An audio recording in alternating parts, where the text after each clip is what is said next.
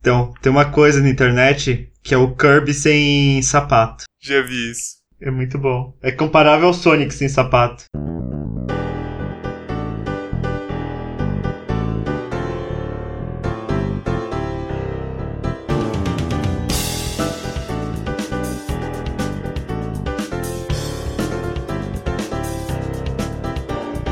Está Tá aberto seu clube de podolatria Tetsubo.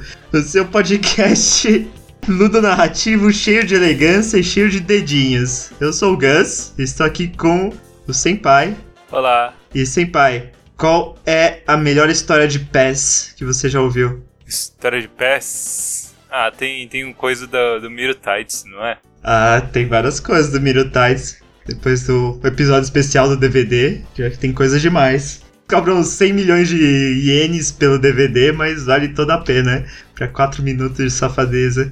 É, cara, Miro Tides. Miro Tides é uma boa história. É a história de amor de três colegiais e uma professora por meias bulinar alunos e irmã- irmãozinhos, que tem isso também. Miro Tides explora um pouco de tudo. Explora hero cosplayers, explora limpagem de orelhas. Limpar de orelhas? É, tem um episódio Eu peguei esse episódio. esse episódio é bom, hein? Que é o episódio ao mesmo tempo que cobre moto e limpagem de orelha. Ah, sua Onesan te forçando a deitar na no colo dela para que ela limpe sua orelha, como nos tempos antigos. Incrível.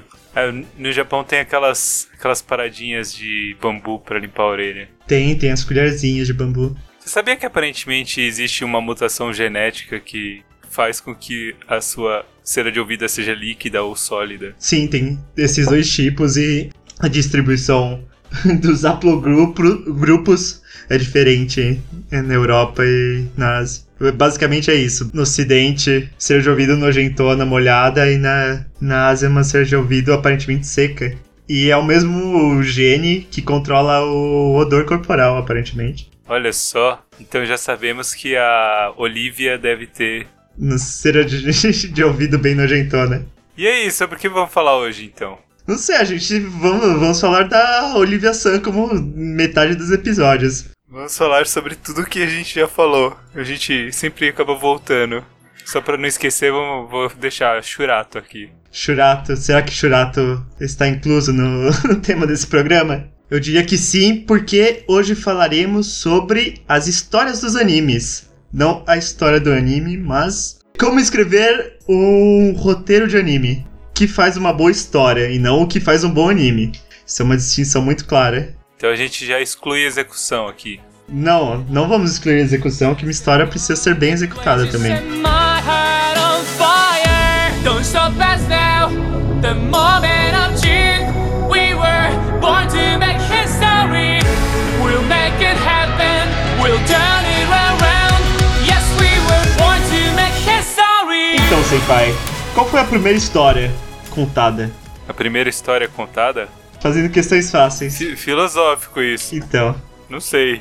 É A primeira história contada ou a primeira história é registrada? o que você. O que seu coração disser que é a resposta certa? Eu não sei. Que se tem registro das mais, da mais antiga seria Gilgamesh, não é? Será?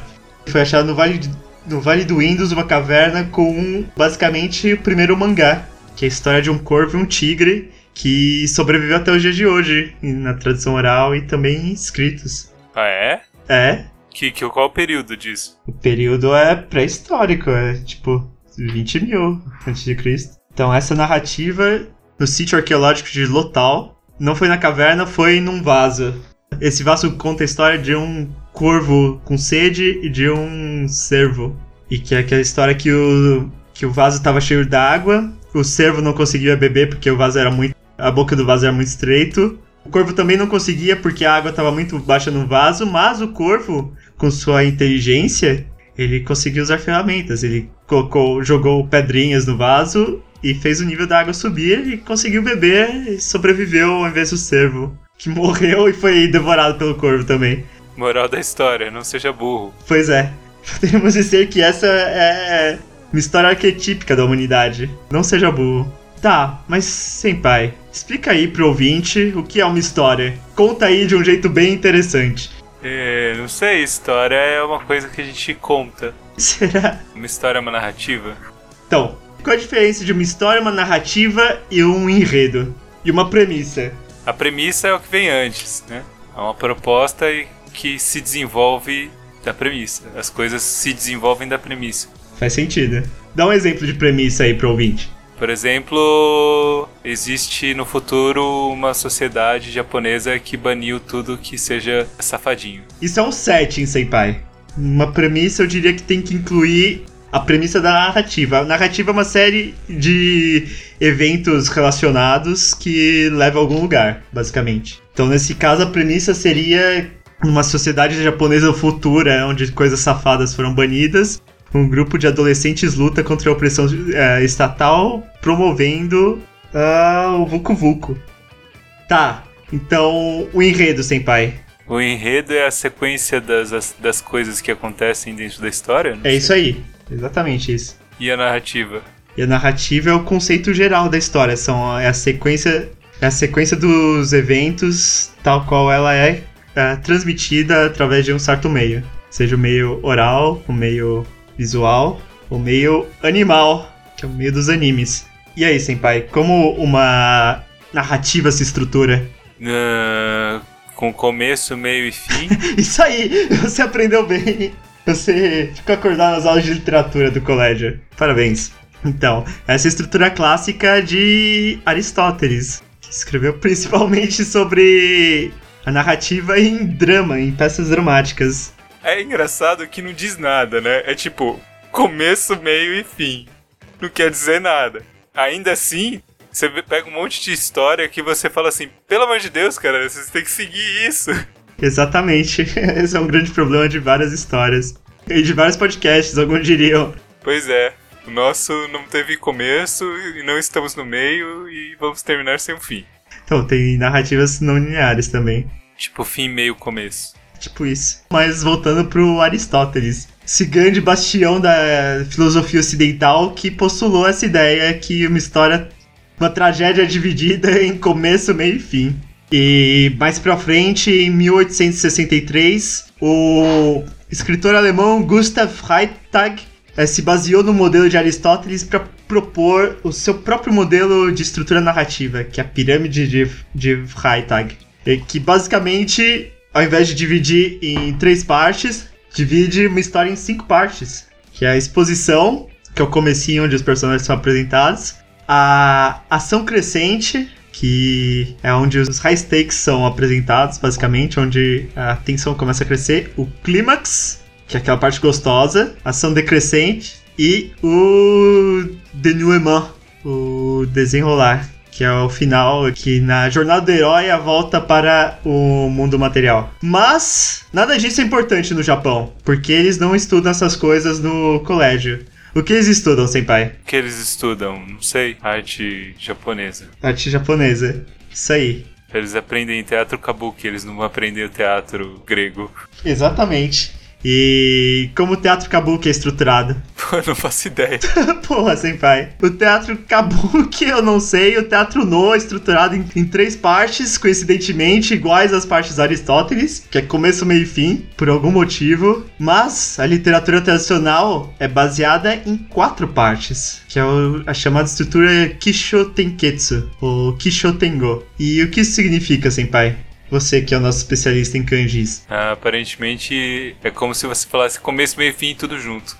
Só que não é começo, meio e fim porque tem o twist. É, introdução, desenvolvimento, o twist, a viradinha e a conclusão. Então, pra literatura japonesa, o plot twist é É necessário, necessário. é essencial. é que o twist pode ser considerado como o clímax da história. Então dá um exemplo aí de uma história de animes estruturada nesses quatro pontos. Não sei, Shurato.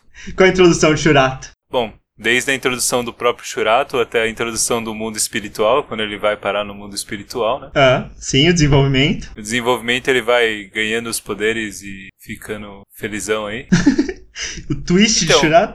Aí que tá, pode ser que porque ele faz toda uma parada pra depois descobrir que aquilo não era nada, que tem uma coisa bem pior se aproximando. Esse é o twist. Aí esse talvez seja, seja o twist. Então o desenvolvimento seria todo o primeiro arco. Talvez. É que em cada arco narrativo você pode ter as quatro etapas. Isso também é uma marca de uma boa história. Uma história com vários arcos narrativos, vários momentos crescentes e decrescentes na tensão, que no final se acumulam para um grande clímax delicioso. Pensar assim, ó, na saga das 12 casas do Cavaleiros. A introdução seria. Eles chegam lá, querem subir e a Atena leva um tiro, leva um balaço. Sim, famoso Rio de Janeiro. O desenvolvimento seria eles subindo as casas e enfrentando todos os cavaleiros. O twist seria quando eles chegam lá e vão ter que lutar contra o, Mestre do o Soldar? chefão lá.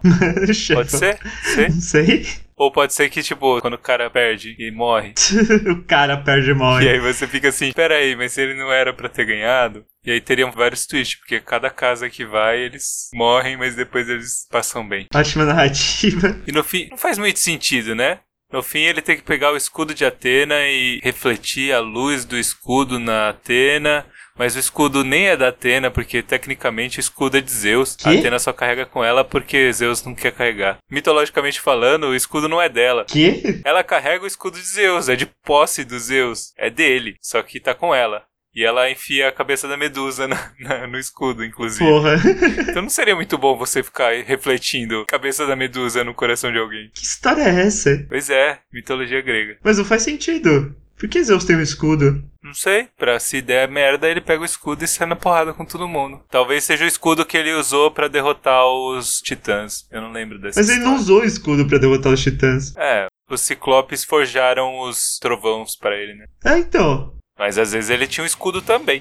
É, mitologia grega é... são boas histórias mal estruturadas, algum diriam. きらめく星座がお前を呼んでるそれは選ばれた戦士の証 Mas aí, Senpai, o que. Agora que falamos da, na- da estrutura narrativa, o que faz uma história uma boa história? Porque só ser estruturado não é necessariamente sinal que sua história é boa. Por exemplo, esse podcast tem começo, meio e fim, mas o meio está contaminado com vários pontos sem sentido. Talvez, não sei. Mas é importante também. Eu acho que quando você não tem uma boa estruturação, é difícil você conseguir uma boa história. Sim, mesmo que os eventos temporalmente estejam apresentados de uma forma não cronológica, é importante que, do ponto de vista da tensão da, dos acontecimentos, eles estejam postos de uma forma mais ou menos lógica. Começa apresentando alguma coisa, pelo menos, depois tendo uma ação crescente, um clímax onde tudo se encaixa e uma conclusão. É, eu não sei dizer o que, que, que faria uma, de uma história, uma história boa. Mas acho que importante, tem vários aspectos importantes pra você não cagar com a sua história. Quais são os aspectos importantes para você não fazer um É. eu cocôzão? acho que uma das mais importantes é coerência. Ah, como assim? Porque às vezes você começa a história falando um negócio e você termina e não é mais aquele negócio. E você não entende nada. Por que, que a história mudou? Ou onde é que tá aquele personagem que apareceu no começo? E coisa do tipo. Isso é, um- esse é um, um negócio grave né, nas- nos animes, às vezes. O anime começa falando um negócio e desaparece aquilo lá. Dê um exemplo que não seja Darling in the Franks. É, não sei, tem vários aspectos, né? Tem, por exemplo, a- as lorotas que o pessoal conta em Cavaleiros do Zodíaco. O fato de ser todo mundo filho do, do cara lá não volta mais. E todo mundo ter 13 anos. Imagina 13 anos atrás esse cara viajando pelo mundo. Imagina quanta pereba ele não pegou. Era uma por dia, né? Acho que tinha que ser mais, né? Porque era gente pra Foram caramba. 108 cavaleiras. Olha só, e ele foi, pegou a mãe do Ikki e depois foi lá e pegou de novo. Pois é, que tem uma diferença de idade, né? Era uma que ele já conhecia. Maior quantidade de filhos bastardos da história dos animes. Mas uma coisa em Cavaleiros que não faz sentido são os personagens. E aí, Senpai, qual é o papel dos personagens numa narrativa boa? Desenvolver a história. É desenvolver a história? Interagir. Interagir entre si. É possível fazer uma história sem personagens? Eu diria que é improvável. Eu não consigo me imaginar como seria uma história sem personagens. É possível? Eu não sei, foi uma pergunta. Eu não imagino que seja. Me provem que estou errado. Vai na Paulista com a plaquinha. O que é um personagem, pra começar? O personagem é um ator. Ah, um ator? Um elemento que atua no mundo. Olha só, é uma boa definição. Tá, então você estabeleceu dois elementos ao mesmo tempo de uma narrativa: o personagem e o cenário. basicamente. Tá. O quão dependente de personagem é uma narrativa? Você pode ter uma história boa com personagens merda? É, talvez você possa ter uma história boa com personagens merda em si, mas é, tem que ser uma narrativa bem construída. Quer dizer, o personagem ele é muito importante pra história, porque ele, ele é o ator de todas as ações ali, né? Então, se não tiver personagem, não tem ação, então vai ser uma narrativa totalmente descritiva. Que não é uma narrativa, é uma descrição. Só que eu acho que assim, se a gente disser que é necessário que o personagem seja bom, eu diria que não. Você pode ter um personagem totalmente raso e você desenvolver uma boa história cu- utilizando esse personagem, talvez. Ah, dê um exemplo. Ah, já sei, Big Bang Theory. Que? Mentira, não é uma boa narrativa. Não é uma boa narrativa. Não é uma boa narrativa, não é um bom personagem. Vamos um, um exemplo não animístico. O Sexta-feira 13, filme de terror. Aham. O- todos os personagens, filmes de terror em geral, de sexta-feira 13 específicos, são os, são os bostas, são os adolescentes querendo futucar. Verdade. E como o Jason nunca futucou, ele fica mordidão. Pois é, e mesmo assim é algo que te entretém. É, ele cumpre o que ele promete, né? Que ele também não fala, ele não, va- ele não, não tem uma proposta de ser um filme cult ali, né? É, Keroro Gunso é um exemplo dos personagens de Keroro. Você diria que eles, Keroro tem bons personagens? Cara, eles são construídos pra ser, tipo, eles serem flat. Eles não têm profundidade, eles são Bidimensionais. isso, eles são bem maniqueístas assim. Maniqueístas, é isso. Eles têm uma proposta, tipo, eu sou folgado e tudo que ele faz é porque ele é folgado. E mesmo assim é, um, é divertido. Interessante isso. Então temos que personagens são importantes, mas um personagem bem desenvolvido não é necessário, por exemplo, para fazer uma história divertida. De fato, a interação entre os personagens é bem mais importante do que o personagem em si. O oposto disso, você pode ter um bom personagem que não faz nada na série e ele acaba se tornando irrelevante e não ajuda em nada na construção da série. O Rock Lee. pode ser o Rock Lee. O Rock Lee parece que vai fazer um monte de coisa e no fim não faz nada. É, mas aí é um personagem que promete muito e não cumpre, né? Hashtag minha vida. É a parada boa premissa. Ah, já sei. Tem o, o Salaryman Beacon. É. Ele é bom porque ele é o pai da Binkan, né? É o pai da Binkan de Chimoneta, mas fora isso, o gordinho de Darling the Franks. O que que tem ele? Ele é um bom personagem? Não, ele é um personagem horrível, ele só é gordo. Pensando em anime ruim aqui. Glasleep. Tem uma personagem em Glasleep que é interessante, que é uma garota. Ela gosta do interesse romântico da protagonista, mas ela é meio frágil, então ela não consegue sair com eles al- ou algo assim. Frágil. É, é, né, é, é doentinha, né? É que, assim, é, no Japão as pessoas não têm uma doença específica, só s- são frágeis. Então elas vão no no hospital e ficam um cara triste no hospital. Ao invés de ter câncer, sei lá, desinteria, bronquite bizarra. Não, as pessoas Cara, só Ah, pior são que eu frágeis. acredito que, que tem dessas coisas, cara. Eu vi documentários falando assim, tipo, aí a moça falava assim, é, porque a minha saúde não é boa. Como assim a sua saúde não é boa? É bem isso, então no Japão existem algumas pessoas que nascem com, sei lá, saúde fraca.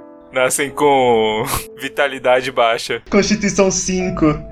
Ela tá quase morrendo sempre.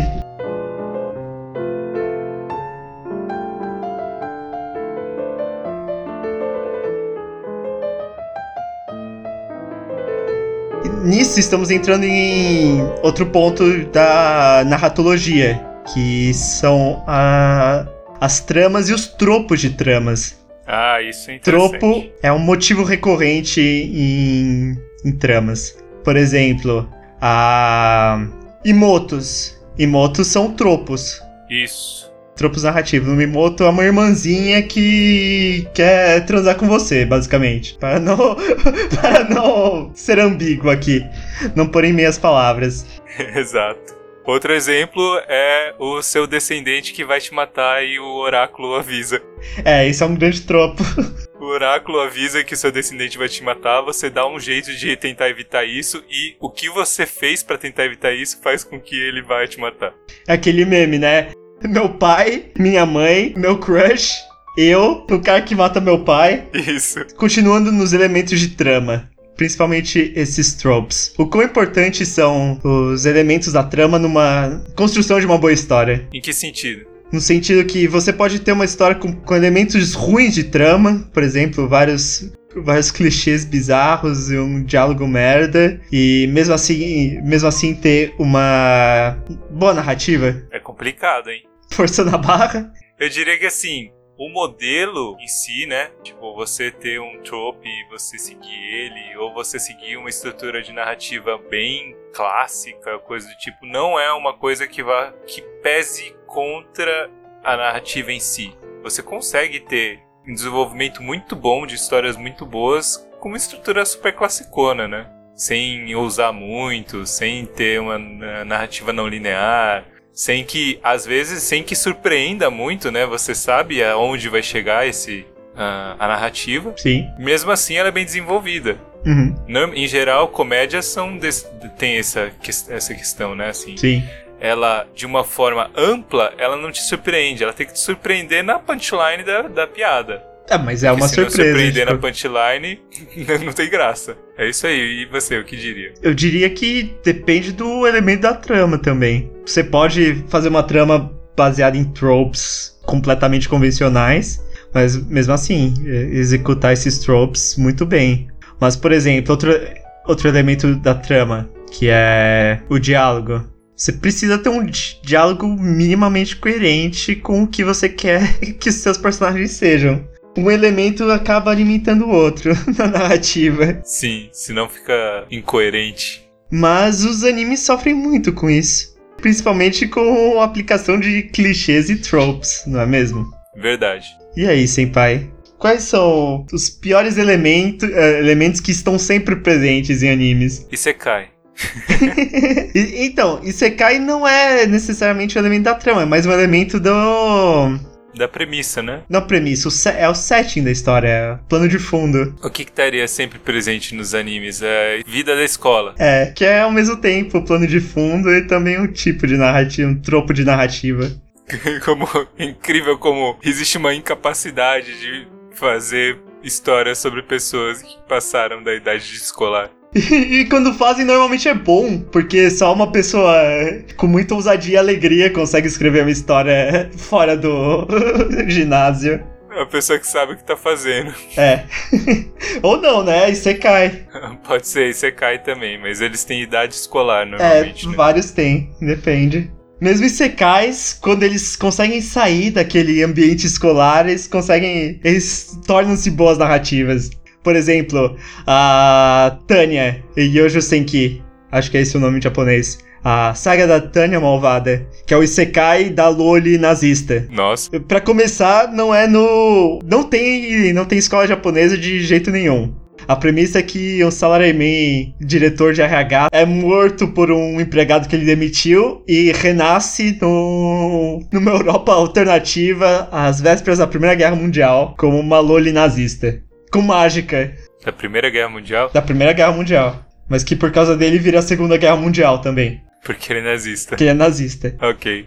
Então, saindo do, do trope do ambiente escolar, a sua história necessariamente precisa ser mais complexa e. Então as pessoas, só pessoa com muita confiança no próprio taco acaba escrevendo. Ou com uma capacidade já imaginativa um, um pouco superior, né? É tipo, ah, eu consegui pensar que talvez exista uma, uma história fora da escola. Ah, você já é uma pessoa diferenciada. Mas aí, senpai, qual a sua explicação para pro tanto de histórias que se se passam no ambiente escolar?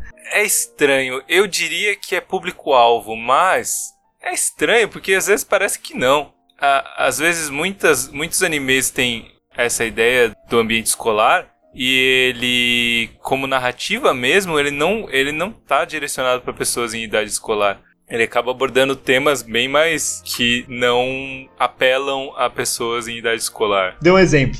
Por exemplo, qual seria Ore Monogatari? Oremanogatari é fácil, é claramente um shoujo, né, senpai? É um shoujo? shoujo. Não sei. Porque só porque eles pegam na mão no terceiro episódio. Não, eles não pegam na mão no terceiro episódio. Ah, eles confessam no terceiro episódio, é importante isso. Nossa, que absurdo. Mas mesmo assim, só porque eles confessam no terceiro episódio, não deixa de ser um shoujo. É porque também tem outras tem outra outra proposta, né? Quer dizer, tem outra história. Às vezes você tá brincando com os tropes, né? Então, por exemplo, a gente poderia falar que Madoka é um exemplo. Que Madoka não é uma história de escola. Elas estão na escola e coisa do tipo, mas ele tá fazendo uma brincadeira aí, realmente de. brincando com a ideia de garotas mágicas, né? É, eu a- a escola é bem terciário em Madoka. É mais o, o trope de garotas mágicas que, que é abordado. Você consegue pensar em, em alguma coisa que utiliza aí essa escola, mas que não é focada em pessoas da. Porque pra mim, todos os animes são de idade escolar. Monster não é de idade escolar. Monster Energy Drain. É esse. Monster é a história do médico que salva a vida de um garoto, mas daí o garoto vira um serial killer e o médico vai atrás dele. Uau, interessante. Então. ah, F- Full Metal Alchemist, por exemplo. Full Metal Alchemist tem escola? Não tem escola. Então, mas normalmente esses que se passam em um setting diferente, né? Tipo, que não se passam no mundo, no nosso mundo, costuma não ter escola. Assim, menos os que tem escola, né? É, Que tem vários com escola. tipo, escola de magia. どんな時も信じているよこの世界は自分の夢は Tá, sem pai. Estávamos na trama. Outros elementos de trama que são importantes nos animes. O conflito. Qual é essencial é o conflito? Uma do- boa narrativa. Eu diria que o conflito é essencial. Por quê? A não ser que seja uma comédia de sketches assim, que talvez, sei lá, é engraçado só por ser. Sim, mas cada sketch tem uma seu Tem próprio um conflito. micro conflito, né? Então, É, porque eu acho que se você não tiver um conflito, ele vira uma narrativa sem motivo. Last Leap, por exemplo. Tipo, ah, tem uma pessoa andando na rua e aí ela atravessa a rua. tá, mas por que, que você me contou isso? Não tem resolução. Por que você está me contando isso? Não tem o que resolver. Aquele ponto, né? Uma boa narrativa tem que fazer o telespectador se importar com ela. Eu, ah, esse é o essencial, né? Acho que esse é o essen- essencial mesmo. De você cagar pra uma história. Ele tem que comprar a sua história, ele tem que, às vezes, literalmente comprar, né? Mas, tipo, ele tem que se sentir. Compensado. Atiçado. tem que apelar. Apelar. É, é, tem que ser apelão. Qual um bom exemplo de conflito nos animes? Eu não sei, acho que todos eles têm. um. Bom, Não. a gente consegue tirar de basicamente todos, se- tirando os ruins, bem ruins, assim, que às vezes até tem o conflito, mas o conflito é muito fraco. Mirutais, por exemplo. Você vê um conflito interessante? É verdade, Miro Tides é, é quase uma narrativa descritiva, né, cara? É quase um livro de imagens. Ah, então, é só mostrando ali e tal. De boa. É bem, é bem isso, não tem muita coisa não. Pensando aqui num, numa história muito boa, por exemplo, você se vê com uma anja do futuro tentando te matar. Isso é um conflito. Pois isso é um conf- claramente conflito. Tá, outros elementos. A gente só falou de moto e não sei. E você cai. Você cai e escola. Outro elemento de trama comum em animes. E que acaba, acaba trabalhando na qualidade média de, de suas narrativas. Harems. Arém é um elemento de trama. Arém é um elemento de trama com personagens. Será? Ou é uma premissa.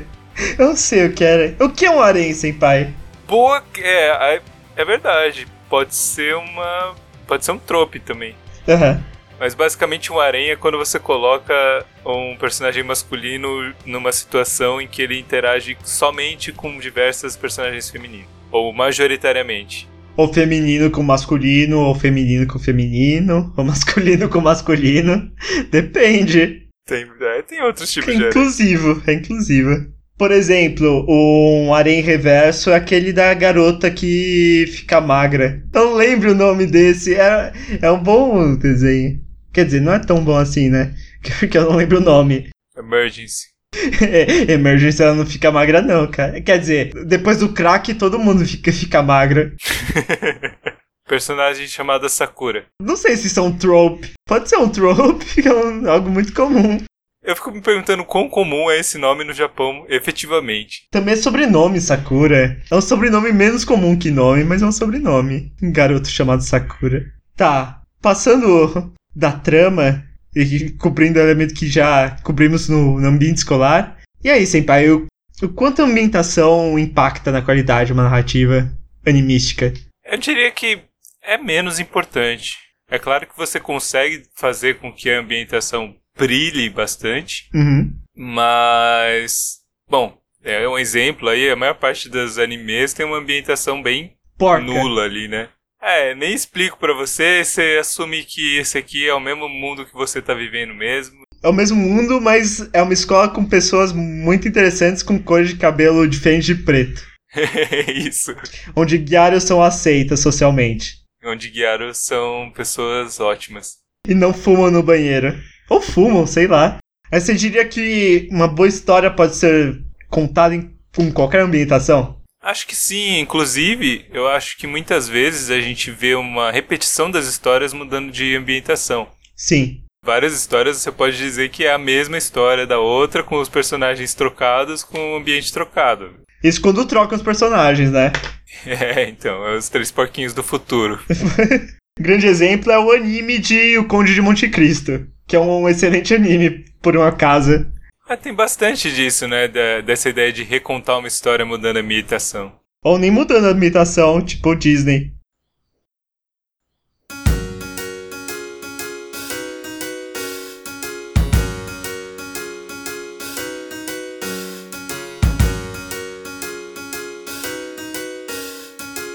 Nós precisamos falar de temas. Sim, pai, o que é um tema? Não sei. Não O tema se diferencia da premissa? se diferencia da premissa. A premissa é a descrição dos principais pontos da narrativa, basicamente. E o tema é o tópico central do que o texto trata, que acaba sendo mais, algo mais profundo que a premissa. Enquanto a premissa trata de ponto a ponto principal da ação dos personagens, o tema, o tema seria o assunto central da história. E pode ser, inclusive, dar um exemplo aqui. A gente tá falando, por exemplo, de Shimoneta, a gente fala do a sociedade é assim assim. E o tema a gente poderia dizer que é ah, essa ideia de regulação e opressão e ah, censura das coisas. né? exatamente, exatamente. É bem diferente da premissa, porque a premissa ela não aborda isso, né? Aham. é o desenvolvimento da narrativa que faz esse diálogo com essa questão do tema, né? Sim, Ele não é em momento nenhum explicitamente falado na narrativa que esse é o tema, mas é óbvio que esse é o tema para quem tá vendo. Sim, e esse tema está presente em todos os pontos da narrativa. Mas é isso, Senpai. Ah, temas comuns nos animes. Ah, depressão, que? dar porrada em todo mundo, que é o tema principal do show do show shonen. Não, o tema principal do shonen é poder da amizade. Ah, é verdade, amizade, família, é amizade. Como que é? Trabalho, família e pátria? Deus, pátria, família. Deus, pátria, família. Esse sh- shonen católico. Relacionamentos amorosos. Sim, sim, isso é um tema. de- desenvolvimento de um relacionamento aí. Indivíduo contra a sociedade. É, tem isso também. Por algum motivo. Super, é, crescimento, superação e coisa do tipo também. Eu tava pensando nas imotos, mas é família no final das contas o tema, né? É, família. Mas é, o quão o tema é importante pra uma boa história, ou o quão um tema ruim atrapalha uma história. Pois é, eu- tal- talvez mais isso, né? Acho que o tema tem muito mais potencial de atrapalhar do que de ajudar. O tema ele é interessante, é importante que tenha, mas talvez se, se o tema for fraco, se você tiver um desenvolvimento bom, ok. Agora, se você tiver um tema merda, talvez você cague com tudo. O que é um exemplo de um anime com tema merda. Tokuro-chan, que o tema é gore, não sei. É, de certa maneira. É só isso, não tem tema naquilo. Aí Você para pra pensar que Dokuro-chan sai de nada pra ir Pra ir pra lugar nenhum. nenhum. Já, já parei pra pensar, eu parei pra pensar aquele episódio de Dokuro-chan. Eu fiquei duas horas pensando naquilo. Tá, narrador. Qual é o papel do narrador no anime? Que normalmente não é. Tem animes com narradores, tipo, em primeira pessoa, mas é algo. algo em segundo plano normalmente, não é? É, é mais raro. é, eu entendo que mesmo muitas muitas obras que elas possuem narrador, quando elas são adaptadas a anime, elas acabam perdendo o narrador. O que é bom. É, que é bom porque muitas vezes não cabe um narrador ali, né? Às vezes o narrador ele é usado como um recurso de- da narração também, porque você fazendo um narrador não onisciente, você às vezes usa isso como um recurso narrativo. Então, o que você está vendo, o que está sendo narrado, é necessariamente a visão da, da- da personagem. Sim. Bom exemplo é o nosso querido Araragi-san, Ou Harry Potter. que é o Harry Potter. É, existe a- a ideia de que o Harry Potter seria narrador em primeira pessoa oculto. Que? Que ideia idiota! É, no fim das contas, tudo seria contado pelo próprio Harry Potter, da visão dele. Que ideia idiota! Ou Hobbit, que é necessariamente escrito pelo, Só que não, pelo né? Bilbo. É escrito, só que não é o narrador, não é o Bilbo no livro. É verdade, não é? Mas é ele que tá escrevendo. É, mas ele é um bom autor. Será que ele tá escrevendo o que ele tá escrevendo? Ih, rapaz, é complicado. E eu não consigo pensar em muitos, em muitos exemplos que tenha narrador. Toda light novel, basicamente. Então, mas a light novel ela tem um narrador e quando ela é adaptada ela perde o Ela narrador. perde o narrador, normalmente. Ó, um grande anime com narrador, um grande anime clássico, entre aspas, é Haruhi Suzumiya, que é contado pelo Kion, que é um narrador não confiável 100%. Que tem, tanto que tem a teoria que ele, na verdade, é Deus. Olha só, interessante. Qual que é a história do Bentinho lá? É. Do Casmurro? Eu não acho que isso seja um anime. Ele é um narrador, não é? Ele é narrador, é a primeira pessoa, Dom Casmurro. Então, aí tem toda essa discussão. Ah, porque como é narrado da, da perspectiva dele, você não tem como saber. É que nem Lolita, né, também. Lolita, sim. Olha só. Olha só. Pra quem achou que não ia ter Lolis nesse programa, É a Loli original. Narrador é, é um elemento mais raro, eu diria. é que é um elemento difícil em cinematografia em geral. Se você colocar o narrador, tipo, falando, é só um negócio muito chato. Então é melhor adaptar pro. adaptar de um jeito visual. Acho que é isso. Acho que é melhor deixar gênero, forma e estilo como. mais como escolha de direção do que partes da narrativa dos animes. Que acaba sendo isso. Gênero, tipo, é um ponto essencial da trama, mas meio que muito da discussão de animes se foca no gênero. Por exemplo, a gente fala muito de shonen, shoujo, que finalmente acaba sendo um gênero. Mesmo que seja um gênero, seja equivalente a ação e a romance. E de estilo. Estilo acaba parecendo mais na direção audiovisual do que no, no texto mesmo. Mesmo que o texto seja muito bem estruturado, por exemplo, em todos os animes do Nishio Ishin, que acaba sendo inevitável. Mas acho que já podemos ir para a nossa parte de animes mesmo. Quais são os animes que você considera com as melhores narrativas e as melhores histórias? Não sei, né? Gostei bastante de Shirobako. Ele é muito bem construído. Ele, pra começo de conversa, não, não foca em- na idade escolar. Ele tem bons conflitos e reais, assim, é, apela pra gente. Todos os personagens têm os, os seus arcos narrativos e todos os arcos narrativos se a- retroalimentam no ar- arco narrativo principal. Sim, eles têm uma certa pe- é, profundidade também, né? Sei lá, eles trocam de roupa. que Isso é o mais importante. O que mais você consegue pensar de Shirobako que torna ele uma obra única ou uma obra de destaque? Então, um- uma história boa acaba sendo uma história completa. Então os personagens são bons, a trama é boa, a ambientação é interessante, e os temas não precisam de uma um podcast de três horas para serem desbravados. Então o Shirobako tem tudo isso e muito mais. A narrativa de Shirobako, ela é talvez não linear, né? ela começa já no meio, né? E ela vai dando uma retornada ali, explicando o background.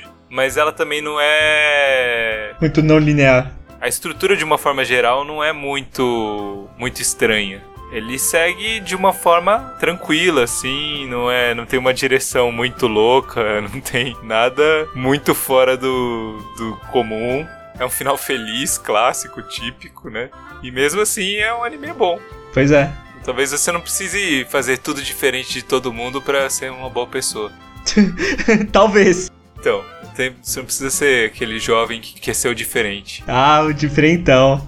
Às vezes só de você fazer as coisas direito já, Já é muito bom. já ganha bastante. E Madoka, senpai? Nós temos opiniões muito polêmicas sobre Madoka. Então, Madoka é interessante porque o plot é. O plot twist ele é violento ali, né? É, todos os plot twists. Dá pra falar que ele é estilo paródia? É uma descon- Tema con- dele. desconstrução. É, é uma desconstrução aí da, da ideia de garota mágica. Então ele é bem diferente por causa disso, né? Pegar um negócio clássico, né? Uma ideia clássica e um trope de garota mágica e querer desconstruir ela.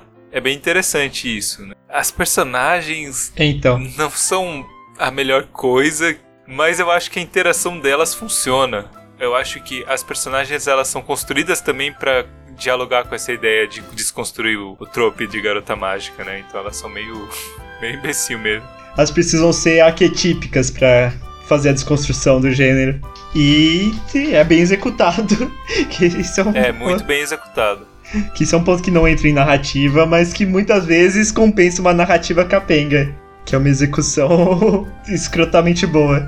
E uma coisa que pesa muito a favor de Madoka, que é uma coisa que a gente não tá falando aqui porque a gente tá falando de história, mas é o visual, né? Tipo, a direção visual é muito boa. Sim. Ele acaba criando um clima bizarro. Então, Madoka é bem bizarro. E ele acaba ficando bem interessante por causa disso. Sim. Muitas vezes é, é, a gente acaba se interessando por uma coisa realmente que é novidade ali, né? Então uma, é uma proposta totalmente nova. Sim. Não necessariamente na narrativa, mas na execução dessa narrativa num meio ah, audiovisual. E vamos explorar outro exemplo de narrativa boa que você talvez conheça. Aham. A é Sobia Sobacê. A subir sobre você é a estrutura da comédia, né? Então tem os arcos narrativos. Cada sketch tem seu próprio arco narrativo, basicamente. Pois é, a Sobia ele é comédia do absurdo, né? Você joga as personagens em conflito direto com. Porque são personagens fofas, são garotas de colegial e coisas do tipo, e você conflita com as ações delas que não fazem o menor sentido. É, basicamente é a mesma fórmula de sucesso de Nishijou. Que Nishijou, até, t- além disso, tem animação absurdamente bem feita. Muitos quadros. Mas mesmo assim, é o setting comum, é, os- a ambientação comum com personagens incomuns, no fundo. Eu não sei uma coisa que a gente não colocou aqui, que é. Não sei se é importante, mas é muito recorrente você ter ah, o crescimento da personagem. É uma parte da trama isso. É, é uma, li- é uma retroalimentação do personagem e da trama. É uma coisa que normalmente é usada pra você ter um- uma boa história, mas não necessariamente porque você pode ter uma boa história que se passa em, sei lá, um dia da personagem. Sim. E aí não tem eh, crescimento da personagem. Ou tem. Ou, pô, pode ter, porque às vezes ela, como na ideia da jornada do herói, né? Às vezes ela sai fortalecida da, daquilo que ela passou, né? Sim. Não é uma função do intervalo de tempo. Ulisses, por exemplo, se passa em, em um dia. E é um livro que ninguém nunca leu na vida. Mas um anime que se passa em um dia. Deixa eu ver. É, Shihiro se passa em um dia, não passa? Ou ela dorme no outro mundo? Se não se passar em um dia, se passa em poucos dias. Sim. Interessante esse, essa ideia de. Anime de um, 24 horas ou anime. É, eu não consigo pensar em algum, mas realmente é uma ideia interessante. Quando você tem algo com um passo completamente diferente, né? Porque em geral não é passo comum dos animes, né?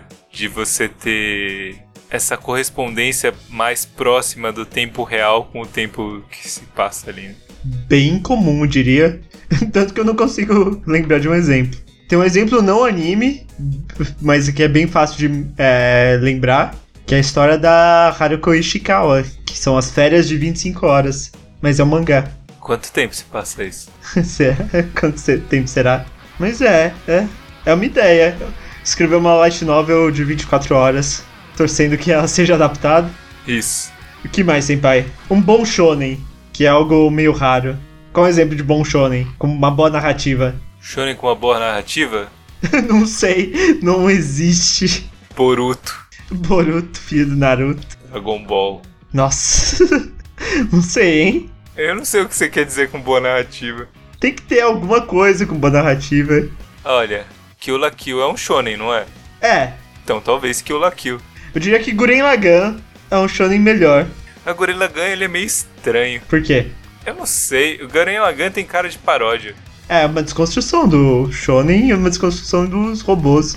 É uma, des- ao mesmo tempo uma desconstrução, uma reconstrução. Pois é, desconstrói pra construir pior. Aham.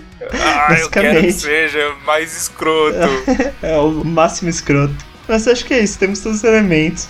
Já definimos então que histórias de desconstrução são melhores. São melhores que histórias normais. Então, qual é a nossa conclusão sobre como fazer uma boa narrativa de anime? Ah, você pega então algum trope e desconstrói ele. Eu acho justo.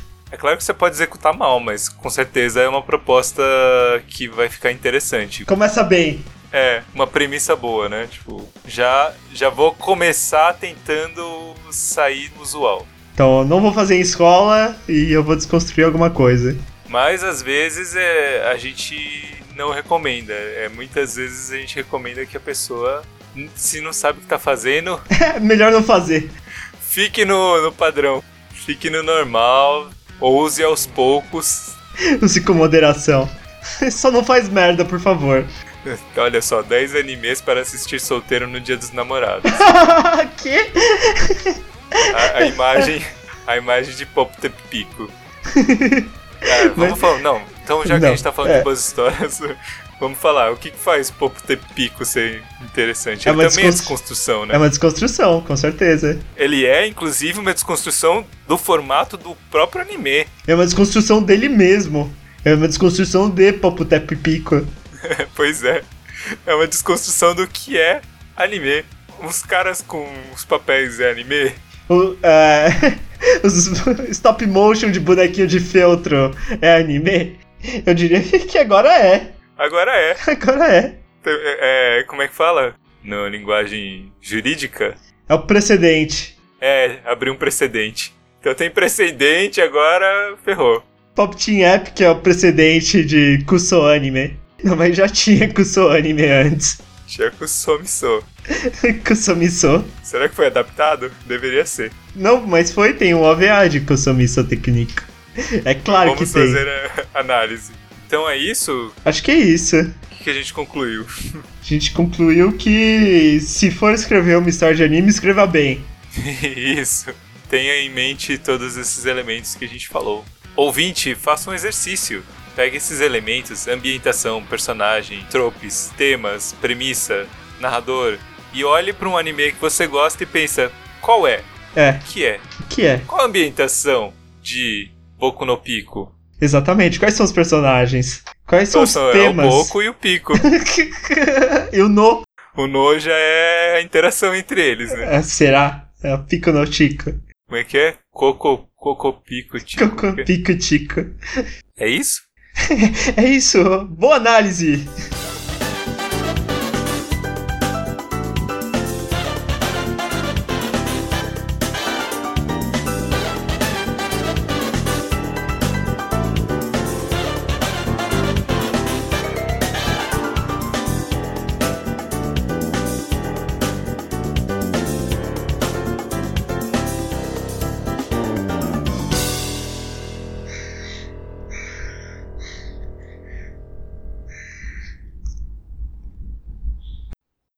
Eu tô impressionado com os corvos ainda.